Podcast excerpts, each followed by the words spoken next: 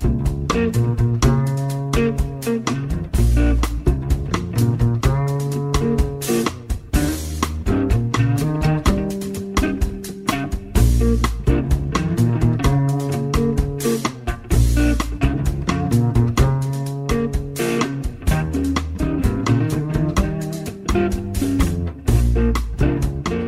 Radio Marca comienza Noches Americanas con Abraham Romero.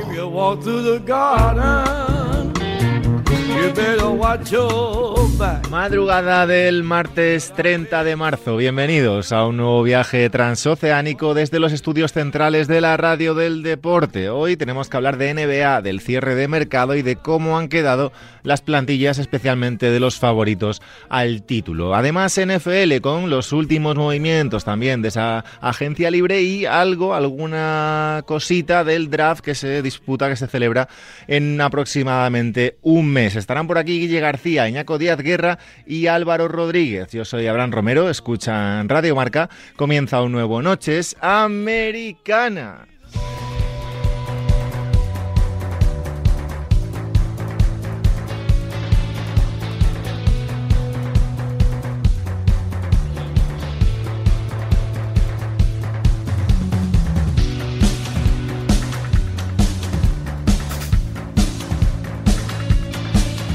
Último día de marzo y primera semana de abril en el calendario de la liga regular de la NBA. Una NBA que vivió la semana pasada, el jueves por la tarde, su cierre del mercado. Un cierre de mercado que ya hemos ido hablando durante las últimas semanas. Parecía que iba a ser mm, personalmente y como opinión personal más aburrido de lo que finalmente fue.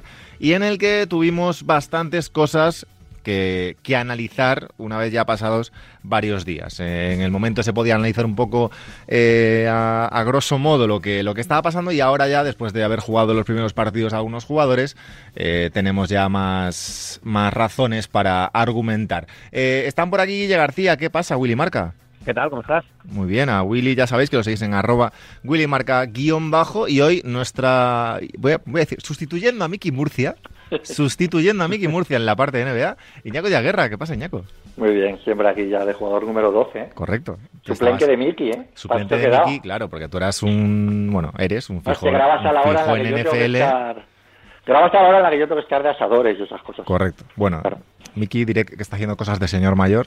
Claro. no, no entraremos en detalles, pero bueno. Pues hombre, seguramente ha jugado al golf y jugar al golf, ¿no? a Iñaco lo seguís en arroba Iñaco Díaz Guerra y a nosotros, ya sabéis, en Twitter, Facebook, Instagram, eh, YouTube, Evox, Spotify, donde queráis, en arroba Noches Americanas. Vamos a ver, eh, cosas antes de meternos un poco en actualidad, eh, tema del cierre de mercado de la semana pasada. Yo creo que lo que más ha sorprendido a la gente y lo que más ha generado debate, porque es un debate que surge y ha surgido ya bastantes veces y, sigue en pleno foco, es, más allá de los traspasos, la Marcus Aldrich cortando su contrato con los San Antonio Spurs y uniéndose a los Brooklyn Nets. Digo que genera debate no porque la Marcus sea ahora mismo candidato al MVP, sino porque es algo que se está poniendo muy de moda, que se ha criticado, y el propio Mickey, de hecho, que no está hoy, lo critica muchas veces, que es el corte, también ha pasado con Andy Drummond en los Lakers, eh, cortas tu contrato o te cortan, eh, ese equipo te sigue pagando el contrato y tú vas a jugar a uno mejor por muchísimo menos dinero ayudando a ese equipo a, ganar o a intentar ganar el anillo. Primero, Iñaco, opinión del traspaso, bueno, de la firma de la Marcus, eh, ex de San Antonio Spurs, por los Brooklyn Nets. Que es una gilipollez, que solo puede ofender a quien mm, piensa que la Marcus Aldridge es el de hace cuatro años. Y esto se lo he dicho a Miki a la cara. Es que ya no sé cómo, cómo, cómo explicar este tema. Es decir, eh, primero, no es que lo regalen por regalar, no que los jugadores renuncian a parte de su contrato. O sea, no, no se les suelta pagándole todo lo mismo que le ibas a pagar para que sea libre y feliz. Esto no, no funciona exactamente así. Pero bueno, que al margen, al margen de eso, la Marcus Aldridge ahora mismo no mueve en absoluto la aguja, más la mueve Dramon, si queremos ir a eso. Sí, ahora, ahora iremos a Dramon. Más, la mueve Dramon. Y segundo, es que ha pasado siempre. Ha pasado siempre. Que ahora pasa algo más o con jugadores de mayor, de mayor nombre, porque digamos que, que hay más eh, conciencia salarial, ¿no? Que ha evolucionado y, y, y, hay jugadores que tienen mucho nombre por estadísticas muy brutas y volvemos a Dramon, ¿no? 20-20 rebotes, un 20-20 de Dramon y a lo mejor Dramon luego coges un análisis más pormenorizado del juego y ha sido una, ha sido una rémora para su equipo. Le ha pasado en Detroit y le ha pasado en Cleveland. Entonces quiero decir que, que ningún equipo suelta a un jugador realmente bueno porque sí y que tampoco estamos montando con esto un psicodrama que no va, que no va a ningún lado ni es nuevo. Eh, Guille, Lamarcus, 35 años, 13,7 puntos esta temporada con los Spurs. Blake Griffin, de hecho, un caso similar en puntos, un pelín más joven, pero también lastrado por, por las lesiones.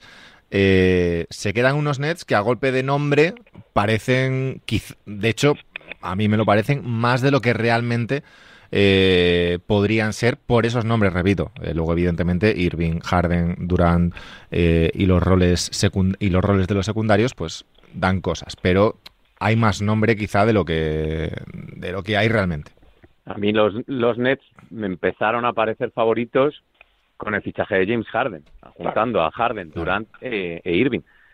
Griffin y, y hoy Aldrich, sí, luego para rellenar noticias de hemos juntado 77 All-Star, 8 MVPs, no sé cuánto, pues queda muy bien, pero realmente ni Blake Griffin es el de los Clippers, ni la Marcus Aldrich es el de 2016. ¿Que pueden aportar cosas? Sí, que a la hora de la verdad, jugando sobre todo en playoff, creo que sean elementos diferenciadores, no, y creo que tampoco lo va a hacer Drummond en, en los Lakers, ahora que no está Mickey, aprovecho para enalbolar la bandera anti-arrastrapiés Drummond. No, no, Mickey es hater de, de, por Drummond. Eso, por eso, anti-arrastrapiés. Por, eso montó, el lío, por eso montó el lío en el foro con, con, Aldrich, que está peor de forma que Drummond y no lo montó con Drummond. Yo agradecí mucho a Mickey que después de tener esta movida en un grupo que tengo de WhatsApp, unos cuantos, al día siguiente Willy sacó una noticia en marca sobre estos super quintetos supuestamente demostrando demostrando que hay mucha falacia y es una farsa, claro. Es una, la farsa, de hecho. Bueno, Drummond que va a empezar va a empezar a titular y va a ser Margasol en teoría sexto hombre. Drummond que ya lo habéis mencionado, eh, Guille sí que cambia un poquito, un poquito el, el no el plan, sino la imagen esta sí de los Lakers. Sí, hombre, yo creo que puede aportar más eh, y va a tener más incidencia en el juego que la Marcus en, en Brooklyn, pero pero bueno, va a tener más incidencia también eh, en estos momentos de la temporada en el que los mm. Lakers no juegan con LeBron, no juegan con Davis y, tienen que necesitan un, tío que anote que Mark pues no estaba adquiriendo esa responsabilidad ofensiva y bueno pues Dramon para mí sí puede aportar un poquito más de presencia defensiva que lo que puede aportar la Marcus en Brooklyn y eso luego a la hora de los playoffs con estos Lakers, cuya seña de identidad es la defensa, pues sí le puede venir un poco mejor. Pero tampoco creo que sea un fichaje diferencial. No.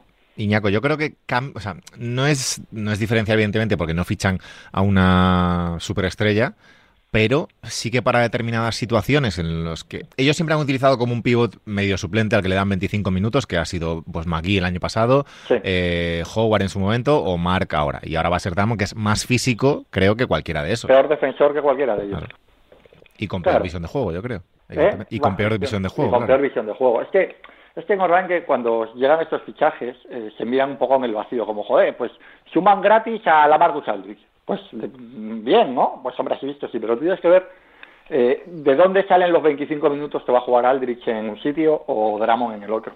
Eh, Aldrich, eh, cuando estén todos sanos y teniendo en cuenta que tienen que sacar los otros 20-25 a Griffin, eh, va a sacar sus minutos de la pareja de Andre Jordan eh, Nick Claxton. Nick Claxton seguramente sea de los tres el menos conocido, pero quizá porque todavía quien tiene menos de 46 años y se puede mover, es seguramente el que más les está aportando en, muchas cuestiones y es el que más minutos va a perder. Estamos seguros que lo que suma Aldrich en ataque te compensa lo que, lo que perdona, lo que pierdes con los minutos de Jordan o de Claxton o de Claxton. Estamos seguros sobre todo que Brooklyn necesita más anotadores cuando tiene a Harden, a Irving y a Kevin Durant. Es es una, es una locura. Para mí, para mí Brooklyn sí es favorito. Yo tenía muchas dudas cuando llegó Harden porque pensé que Irving no iba a tener eh, la cabeza para hacer lo que ha hecho. Es decir, mira, el base es él y yo me pongo a un lado a meter 35 tirando. Pero lo está haciendo. pero también están teniendo la suerte de que no están, suerte entre comillas, de que no están coincidiendo tampoco muchos partidos. Sí, pero da la sensación de que él desde el primer momento dijo, el escolta soy yo. Que a mí era una parte que no iba a ver que quién subía, quién no subía, como un lío. Pero para mí Brooklyn es favorito, pero, pero no lo eh, en el este junto a Filadelfia quizá. Pero bueno, no, pero no lo es más hoy que hace que hace que antes de Aldridge, es lo que quiero decir. Y con los Lakers pasa lo mismo, solo que los Lakers sí que tenían un, un agujero, o sea, la producción que estaban logrando los Lakers, y ya me duele porque Margasol es uno de los deportistas españoles que mejor me caen y más admiro al planeta, pero la aportación que estaban consiguiendo desde el puesto de pívot los Lakers es muy escasa. Entonces, a poquito que sume Drummond, ahí sí puedes tener un, ratio positivo. ¿no? Eh, Guille, después de, más allá de Drummond y de, y de la Marcus, eh, si hay que analizar el, el cierre de mercado ya a posteriori un poco, a mí los primeros días los primeros partidos, el equipo que mejores sensaciones me está dando con los con, el nuevo o con los nuevos jugadores son, es Denver. Sí, para mí yo creo que es uno de los grandes ganadores. Antes, antes incluso de verlos jugar, yo, eh, Aaron Gordon es un jugador que todavía tiene mucho, no mucho, pero sí todavía tiene margen de mejora.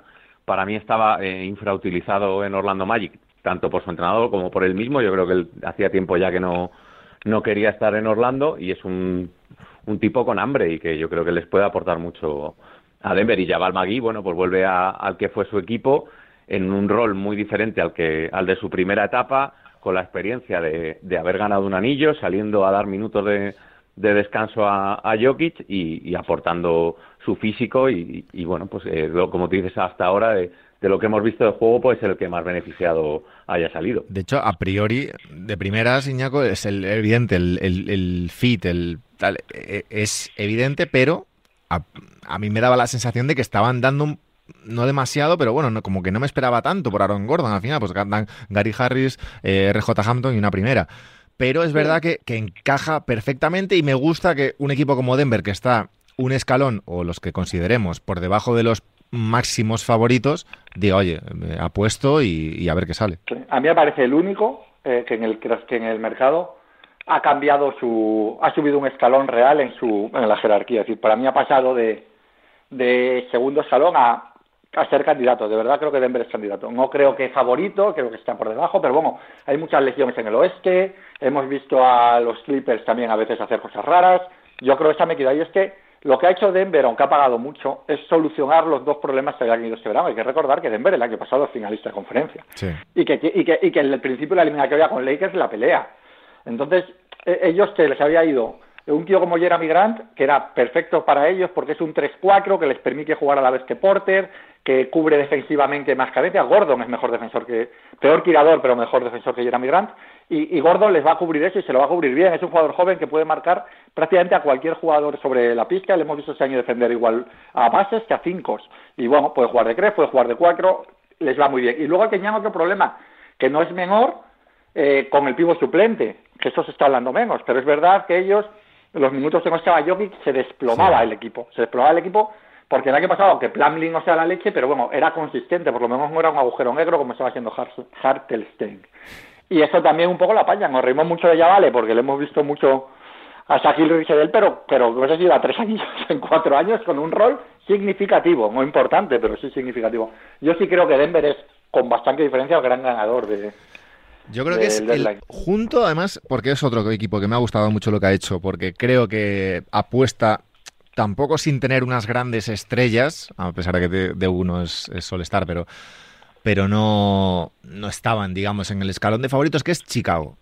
Porque Chicago lleva muchos años eh, navegando un poco en tierra de nadie, con, con jugadores jóvenes que tampoco parecían eh, mega estrellas, con una estrella a priori como Zach Lavin que no parecía del todo una mega estrella tampoco. Y oye, eh, tiran la casa por la ventana, porque tiran la casa por la ventana que es dar a tu pivote joven. Eh, de hecho, era Wendell Carter, me suena que era 7 u 8 del draft, ahora mismo estoy hablando de memoria. Eh, Otto Porter y dos primeras, o sea que eh, bastante por Nicola Bucevi, que Bucevi, pues bueno, All-Star, pero bueno, 30 años, no es jockey evidentemente, aunque produce mucho, pero sí que creo que es otro de esos equipos que salen ganando porque pasan de estar en el pues en ese puesto 10, 12, 9, 13, como queramos verlo, a quizá intentar dar un saltito. A mí con Chicago, ves, me surge la, me surge la duda. Eh, creo que sobre el papel estoy de acuerdo contigo. Eh, es un jugador que aporta, pero no veo yo, le veo como a la eh, dos jugadores que están muy interesados en sus propias estadísticas y no sé cómo van a casar el, el uno con el otro. Me surge la duda de ver cómo van a compartir ese rol de, de protagonistas eh, y de eso, de, intentar hacer y mejorar sus estadísticas. Ojalá me equivoque, porque es verdad que sobre el papel pues tiene buena pinta el, dúo que puede formar con Lavine, pero no me acaba de convencer por, por el carácter y, y por cómo son estos dos jugadores que, que, has, nombrado. Yo incluso más que eso tengo dudas casi filosóficas, es decir, eh, yo entiendo que tú hipoteques mucho futuro, eh, lo que estábamos hablando de Denver, ¿no? Si, si, piensas que te va... A esto se juega para ganar un anillo. Si tú ganas un anillo un año, eh, estar los 10 siguientes, tú pregúntale a Toronto si están preocupados ahora mismo, ¿no? Es un poco por, porque lo de Kawhi dieron todo el futuro, no, no les preocupa. Pero Chicago, para mí, ha pasado de ser un equipo que peleaba por entrar en playoff a un equipo de playoff que, en, que no le ves avanzar en playoff. Le puedes ver si tiene una primera ronda favorable, pero no le ves un futuro, no es un gran equipo. O sea, y ha dado mucho. Y ha dado mucho por un jugador que ni siquiera eh, por edad entra un poco en el en el supuesto planning del equipo, porque la Vine, que este año ha dado, yo que le tenía muchas dudas, pero ha dado un salto adelante tremendo este año. Este año ha jugado realmente bien, como mucho más que un anotador, generando juego, con mayor asistencia, mejores porcentajes, etcétera, de 25 años. Y tú le estás metiendo ahora un complemento que es un pivot, que necesita mucho balón, como bien ha dicho Guille, que tiene 30, 31 años. No sé cómo entra eso en un proyecto a medio plazo. ¿no? Entonces yo tengo, entiendo que Chicago es una ciudad muy grande, muy exigente, con una historia tremenda deportiva y que no puede estar permanente. Les pasa un poco igual a los Bears en la NFL. Son equipos que no se les, que no se permiten estar mucho tiempo siendo intrascendentes del todo, o sea, no entrando en playoff. Y, a lo mejor son equipos para los que entrar en playoff es más importante que para otros equipos que se pueden permitir eh, hipotecar mucho para jugar a pues lo que para jugar a ganador, ¿no? Pero yo creo que ese, ese paso van a entrar en playoff, pero no sé si han hipotecado eh, poder en un futuro ser algo más. Mira, yo lo, lo comparo mucho. Es verdad que que en este caso es un traspaso y, y sueltan piezas por recibir a, a Bucevic, pero lo comparo totalmente con el tema Gordon Hayward. Y, no por echarme flores, que aquí ya me has echado mucho con, con Mickey Guille esta temporada. Eh, creo que el tema Hayward, por ejemplo, que, es una... ¿Eh? No, no, Que de la que, de la que te has librado. ah, pero que de verdad está defendiendo que ha sido un éxito lo de Hayward. Evidentemente, vamos, totalmente. Pero bueno, eso es otro tema. Esto me lo he perdido. Eso es otro tema. Hayward, un tío, una estrella como puede ser Buzzi, Golestar y tal, de 30 años, que al final llega a un equipo de jóvenes y consigue que suban un pequeño escalón. ¿Cómo, cómo está, cómo está Charlotte? Está, va, que va, segundo tercero del este, Bueno, va cuarto, escucha, cuarto de la conferencia. Bueno, porque ha ganado tres partidos, pero no le des ah, nada. Escúchame, y te puedo hacer otra pregunta. ¿Es, siquiera, ¿Es siquiera Hayward? ¿Es siquiera Hayward el mejor jugador de Charlotte? Bueno, será pues o la Melo Ball o como quieras verlo, pero la Melo Ball está lesionado. Pues a lo mejor es, que temporada Hayward o Terry Rozier. Fíjate lo que voy a decir. Bueno, Hayward está haciendo muy buenos números, ¿eh? Hayward está haciendo muy buenos perdona, números. Perdona, me he calentado. No quería sacar este tema, pero vamos a discutir. Vale, vale, vale. No, vamos a discutir, vamos a discutir. Venga, vamos a discutir. Una cosa y lo dejo ya. Nadie dijo que Hayward fuera malo, dijimos que se pagaba mucho. El problema fue que tú, y estoy aquí Guille, testigo, lo, lo comparaste, que lo, lo comparó Guille, como recordarás, lo comparó con, con, lo de Chris Paul. Podemos hablar. O sea, que, Chris Paul, no, es, el mismo el impacto. O sea, es igual Phoenix que. sí, sí, sí, sí, sí. No lo comparé con Chris Paul. Escúchame, que estoy mayor, pero no gaga, que me acuerdo.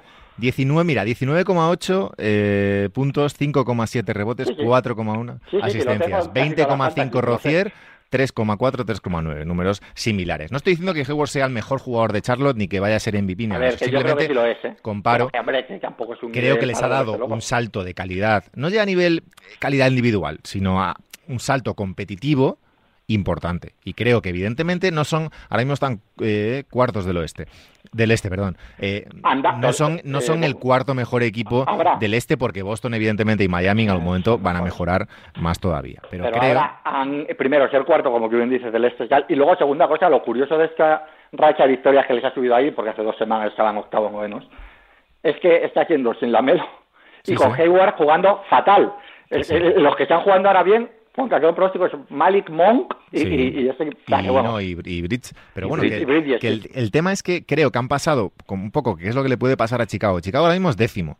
Han pasado de pelear por el décimo, duodécimo, noveno, a, ser el octavo prácticamente como muchísimo del, del este, a, oye, están en la misma franja de victorias que Nueva York, que bueno, es una de las revelaciones de la temporada, Atlanta, Boston y Miami e Indiana, que son un poco el siguiente escalón del este, quitando Filadelfia, Brooklyn y, Milwaukee. Creo que, evidentemente, o sea, esto no va de o ganas el anillo o eres último de tu conferencia y eliges primero en el draft. Creo que hay un término medio en el que muchas franquicias, y entre ellas Denver, por ejemplo, hasta que pillas a un jugador, evidentemente, como Jokic y lo rodeas y tal, pero creo que Utah es otro ejemplo también, lo hemos puesto muchas veces, equipos que a base de de cómo llamarlo, de no sé, no de hacer equipo, pero de crear una cultura, crear una cultura ganadora durante los años. Y creo, evidentemente no sé si Bucevic es el, la solución eh, para eso en Chicago, pero sí que creo que es bueno que el equipo diga, oye, quiero dar pasos hacia adelante. Oye, confío mm. en los que tengo, que a lo mejor les da para perder en primera ronda, pues seguramente pierdan en primera ronda. Que lo hacen en segunda, perfecto. Pero igual un año, ay amigo, te pillas en una final de conferencia de casualidad y la situación cambia. Pero creo, creo que ya no estaba, ya no es un equipo Chicago, por ejemplo, ya había elegido en el draft alto varios años. No hay necesidad de, de, seguir tanqueando hasta encontrar a, a tu siguiente Luka Doncic. Pero si no tienes que tanquear, a lo que yo me refiero es, eh, para dar el salto de Denver, es decir, para ser un candidato al anillo, sí que necesitas eh, eh, tomar ese tipo de riesgos en, en no, Denver, no, Denver no ha tomado ese tipo de riesgos, ¿eh? Denver sí, ha ido hipoteca, en el no, pero ahora hipoteca futuro por Gordon. Ahora, ahora, pero los, vale, los Murray, Jokic, claro, Michael Porter los Vamos ha pillado. un caso claro, que es el de sí, Phoenix. Sí. Phoenix tiene una base joven y, y decide dar y, y, pagar y dar mucho por un tío de 35 años como Chris Paul. Ahí se entiende porque sí que te meten los generios. A lo que yo voy es que para ser eh, quinto o sexto del este, no necesitas hacer eso, porque para ser quinto o sexto del Esque se puede prácticamente de cualquier manera. O sea, se puede fichando a Alec Burks y... No estoy de acuerdo. mira, mira, mira Miami, el caso de Miami el año pasado, más allá de que Adebayo y Jimmy Butler sean muy buenos. Pero Miami lo que encuentras? Tiene, Miami lo que, tiene es uno de los 15 mejores jugadores de la liga de Jimmy Butler y, y, que draftea bien. Sí, pero, pero Miami, por ejemplo, se encuentra con la lesión de Antetokounmpo en, en semifinales. Es que nunca sabes lo que te puede deparar esto. Y yo creo que es mucho mejor estar el sexto, séptimo, octavo y entrar en playoff que ser el décimo, elegir el número siete, como le iba pasando, por ejemplo, a Sacramento 80 años seguidos. Creo que no, no, cambia nada eso en tu, en tu día a día. Creo que lo que cambia aquí es ganar partidos y, entrar en playoffs. No, no, me estoy explicando yo. Yo creo que es mejor eso también. Lo que creo es que para hacer eso no necesitas hipotecar mucho futuro. Ya, eso es otro tema, claro. Eso es lo de, lo de Bucevic. ellos podrían llegar a eso con el equipo que tenían. Claro, ni sacrificar tu masa salarial por jugadores de 32 años eh, o de 30, de 30 años, en caso de, de Bucevic o de Hayward para eh, no dar un salto de verdad grande y que te quite maniobrabilidad para que a lo mejor se ponga pasado mañana un chaval de 23 años y, y eh, un, un boots y no puedes ir a por boots. Eso es a lo que yo me refiero. O sea, es un poco lo que quería decir. Evidentemente yo a mi equipo siempre prefiero que compita. Yo soy de Atlanta. ¿Qué te voy a contar? O sea, estoy deseando que entre en playoff. Claro. Bueno, veremos. Perdón, aquí y algo, porque no te hemos dejado hablar. Es que, es que el tema Hayward, es que el tema Hayward es eh, complicado. Yo solo me he dedicado a poneros el capote y luego ya habéis entrado ahí los dos a, debatir. Norman Powell, Guille, venga. A ver, Norman Powell por Gary Trent, que aquí, eh, aquí hay tema. Aquí hay tema porque, evidentemente, eh, pues Gary Trent, que de hecho eh, leí que al padre lo traspasaron también a los 41 partidos eh, de liga regular con los Raptors en su momento también. Sí, sí, la, la historia se ha repetido tal cual. con los Blazers, perdón. Son dos temporadas y 41 partidos después y al mismo destino, a, los, Correcto, a los Raptors. Aquí creo que pierde un poquito Portland, ¿no? No sé, tengo dudas, Guille. A mí, pues yo te iba a decir lo contrario. Yo creo que yo creo que sale ganando por poco Portland. A mí, no sé si es por debilidad personal, pero creo que Norman Powell a ese equipo, eh, un equipo muy hecho ya y, que tiene los roles muy definidos, eh, le puede aportar muchísimo saliendo como de la segunda unidad eh, y asumiendo roles que, que el equipo no tiene. Pero creo que sí sale sí sale ganando con respecto a, a Toronto, que bueno que adquiere buenos jugadores pero como está metido en ese proceso de reconstrucción, guerras internas entre Siakam y, y Nurs y, demás, pues, eh, igual Trent todavía tiene eh, peor aterrizaje del que lo pueda tener Powell, que llega a un equipo más hecho. Yo, de hecho, eh, pensaba que este traspaso era el, el, que iba a desembocar en el, en el traspaso de Lowry, la verdad. porque digo, bueno, tiran, tiran a Powell y, ya tirarán con todo. Pero, no sé, Iñaco, a mí me da la sensación de que Portland acumula mucho, no sé si necesitaba tantos anotadores, teniendo a Lillard, McCollum y Carmelo, y pierden a, no, no, no sé si es un mejor defensor, pero... no, a mí, yo creo que hoy Powell es mejor que Trent. Lo que pasa a mí aquí, lo que me chirría un poco, es que Trent es mucho más joven y había dado este año un salto adelante, sobre todo en la, en la lesión de McCollum, eh, tremendo. O sea, yo estaría, estaría más contento si fuera aficionado de Toronto que de Portland, entendiendo que para este año seguramente Powell les vaya a dar más porque es un jugador más hecho. Pero bueno, y lo de Lowry, a mí me ha, me ha parecido bien como lo ha llevado Toronto, porque lo ha llevado todo hablando siempre con el jugador. Eh, al final ninguna de las ofertas les convencía ni a uno ni a otro, pues acaba y le dejas ir gratis, porque Lowry se ha merecido en Toronto irse cuando y como quiera, ¿no? Y bueno, eh, Filadelfia al final eh, vio que era más barato George Hill y lo prefirió, que yo creo que es una incorporación interesante para ellos. Y luego, ¿qué más se hablaba? Se, hablaba, se habló de, no, de, de, era sobre que Filadelfia, ¿no? Lowry, bueno, los Lakers. No, de los Lakers se habló, sí, un poco, no, pero bueno, sobre dijo. todo Pero es Filadelfia. que de los Lakers se habla siempre, así que yo ya Claro. no lo tomo muy Pero en los cuenta. Lakers estaban esperando siempre el, buy- el buyout de- Claro, con claro. cualquiera. No, Sí, sí. eh, Que los Lakers no, no, Tenían no. que dar mucho para hacerse con... no tenía sentido un traspaso para ellos. De hecho, Claro. me sorprende mucho el tema Laker porque entramos siempre en el hype que hay que, que ronda este equipo que ahora eh, Orton Tucker es, es Dios y es Sí. intraspasable y, y no sé qué. Es que, no sé, me recuerda también. no. De hecho, pasa un poco con, en el tema con Boston, con Marcus Smart también, dentro de que Marcus Smart es 100.000 veces mejor jugador que, que Orton Tucker, pero de repente Pues yo Tucker ahí- no- Ahí no te lo compro. Yo creo que eh, Orton Tucker es peor jugador. Entiendo que, que sería carne de traspaso. Entiendo lo que dices del hype, como pasó hace dos temporadas con Kuzma, que parecía la reencarnación de Carmalón. Pero Marcus Smart, yo creo que, que en- sí tiene sentido que Boston Celtics se quede un jugador como Marcus Smart. Ah, que se lo quede, sí, sí, por supuesto. sí, sí, eso, eso, que, que, Totalmente. que, que no negocie por Marcus Smart, que no es no es eh, un all-star, pero es un jugador que, que representa un poquito los valores que en muchos tramos de la temporada parece que ha perdido Boston, ese ese orgullo, ese Cuando él se espíritu lesionó, batallador. oye, se lesionó y el equipo se descompuso. Sí. Claro, claro, por eso, por eso. problema de Es que Boston, yo creo es que- entendido sí. yo mal ahora y creía que No, no, no, no, Digo que es un caso parecido porque en Boston realmente no quieren que se vaya y con razón.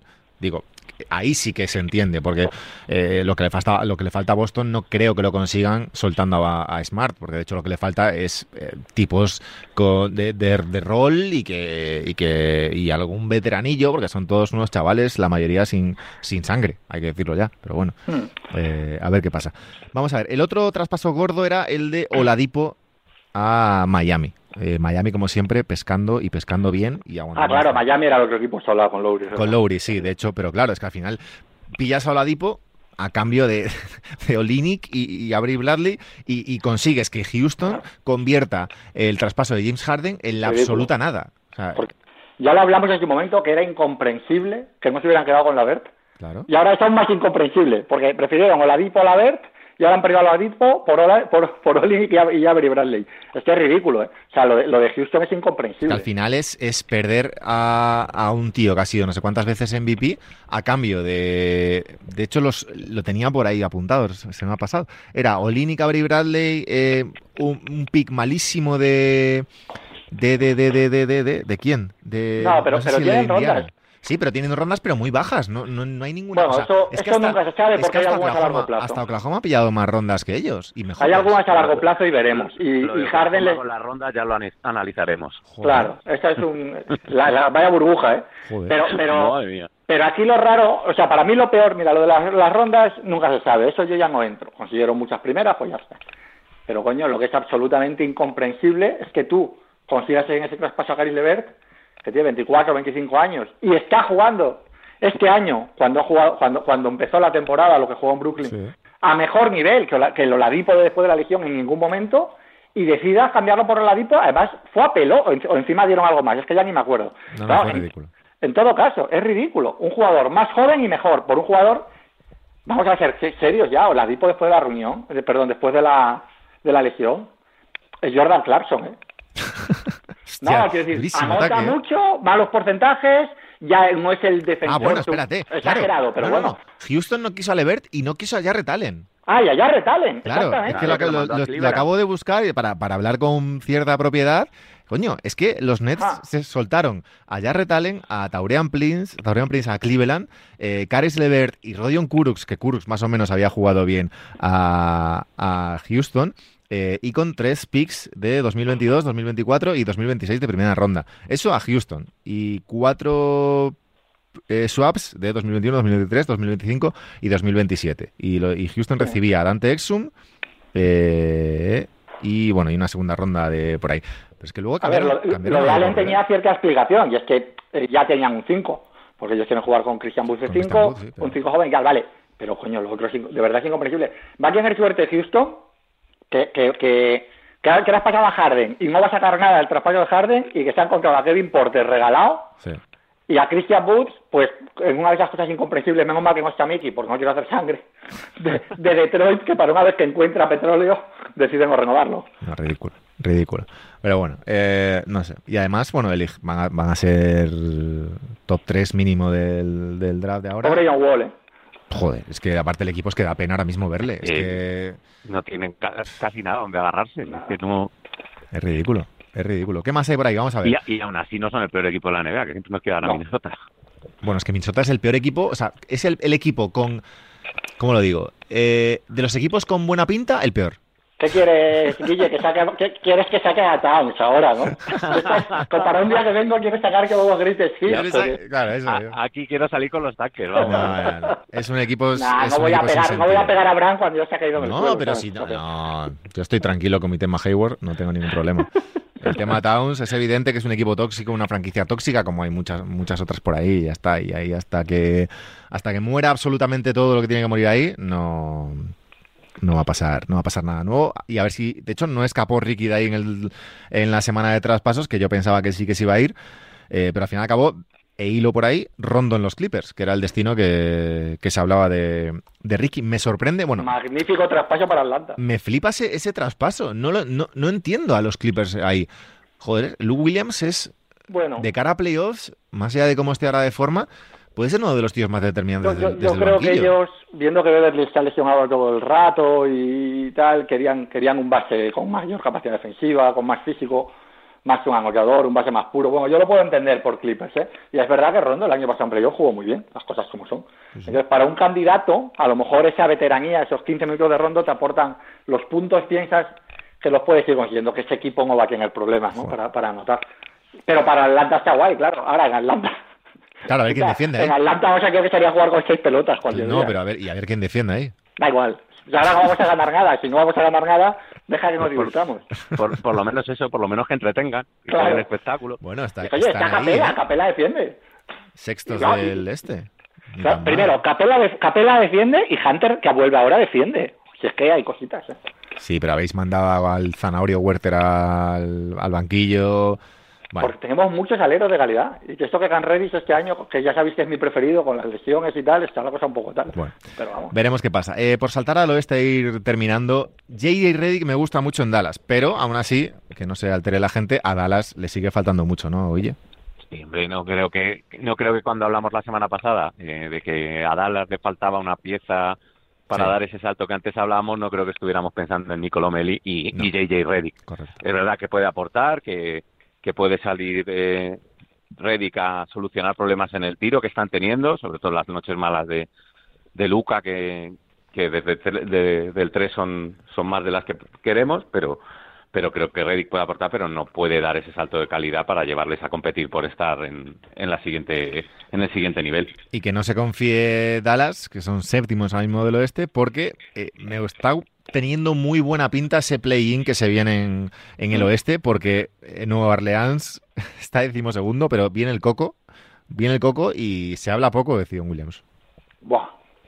Que No, juega- yo hablo todo lo que quiera decir Williams. Es- se habla muy poco. Yo lo, O sea, yo cuando igual hablábamos el del partido All-Star, que juegue, se puede jugar un Clippers Lakers a la vez, que se juega eh, Minnesota contra New Orleans, yo pongo New Orleans. Así cuando lo mandaron al... Así como los No, panenquitas no, del, del- exagerado. del es exagerado. Cuando le, cuando le seleccionaron para el All-Star, yo lo defendí aquí, que creo que sigue estando bastante sobrevalorada su temporada. Se da por hecho los números y se da por hecho qué es lo que es, pero está jugando como un una bestialidad absoluta. Y jugando y muchos minutos y todos los días, lo cual es importantísimo porque era el gran miedo. Todos ¿no? los días metiendo más de 25 puntos, eh, siendo muy superior. Y es que están Golden State, o Sacramento nada, pero Golden State y Nueva Orleans como décimo y décimo segundo, de cara a ese play-in, que no se meta Portland o que no se meta Dallas eh, octavo, noveno, porque vamos, eh, problemas. ¿Qué carrera la de Stephen Curry, eh? Porque Stephen Curry básicamente ha tenido carrera en la que ha jugado o con, con la me- o con el mejor equipo del mundo o con el peor. No, no. no hay término medio. Claro, tú ves a Golden State estos días que no ha estado Curry y ves a Jordan Poole siendo, ¿eh? siendo ahí Maradona y dices, ¿esto, esto No, qué sí. es? Ya, no, y Wiggins y... Oye, Wiggins es el segundo mejor jugador de esta temporada, con, con mucha diferencia. Ya, ya, pero que no les, no les No, da. claro a, ver si no vuelve, les da. a ver si vuelve Clay Thompson el año que viene y... Yo esperaba más pasa. movimiento de los, de los Warriors. En- Sí. Que además lo dijeron que iban a... y no les Pero es que, nada. ¿qué, qué puedes dar? Si es que... No, ellos sí pueden dar cosas. Ellos, Sí, pero puedes dar a Ubre o a Wiggins o a alguno de los... o a. Wiseman. Tú a Wiseman le Bueno, Wiseman, claro, pero, Pero, Wiseman tampoco bueno. ha explotado como se esperaba, a lo mejor. Bueno, Eh, yo creo que Wiseman tiene un valor de mercado altísimo. ¿eh? Sí, hombre, Porque sí, sí que sí, se han visto muchas cosas. Eso sí, seguro. Pero bueno, veremos, veremos qué pasa. Creo que no se me queda ningún traspaso raro por ahí.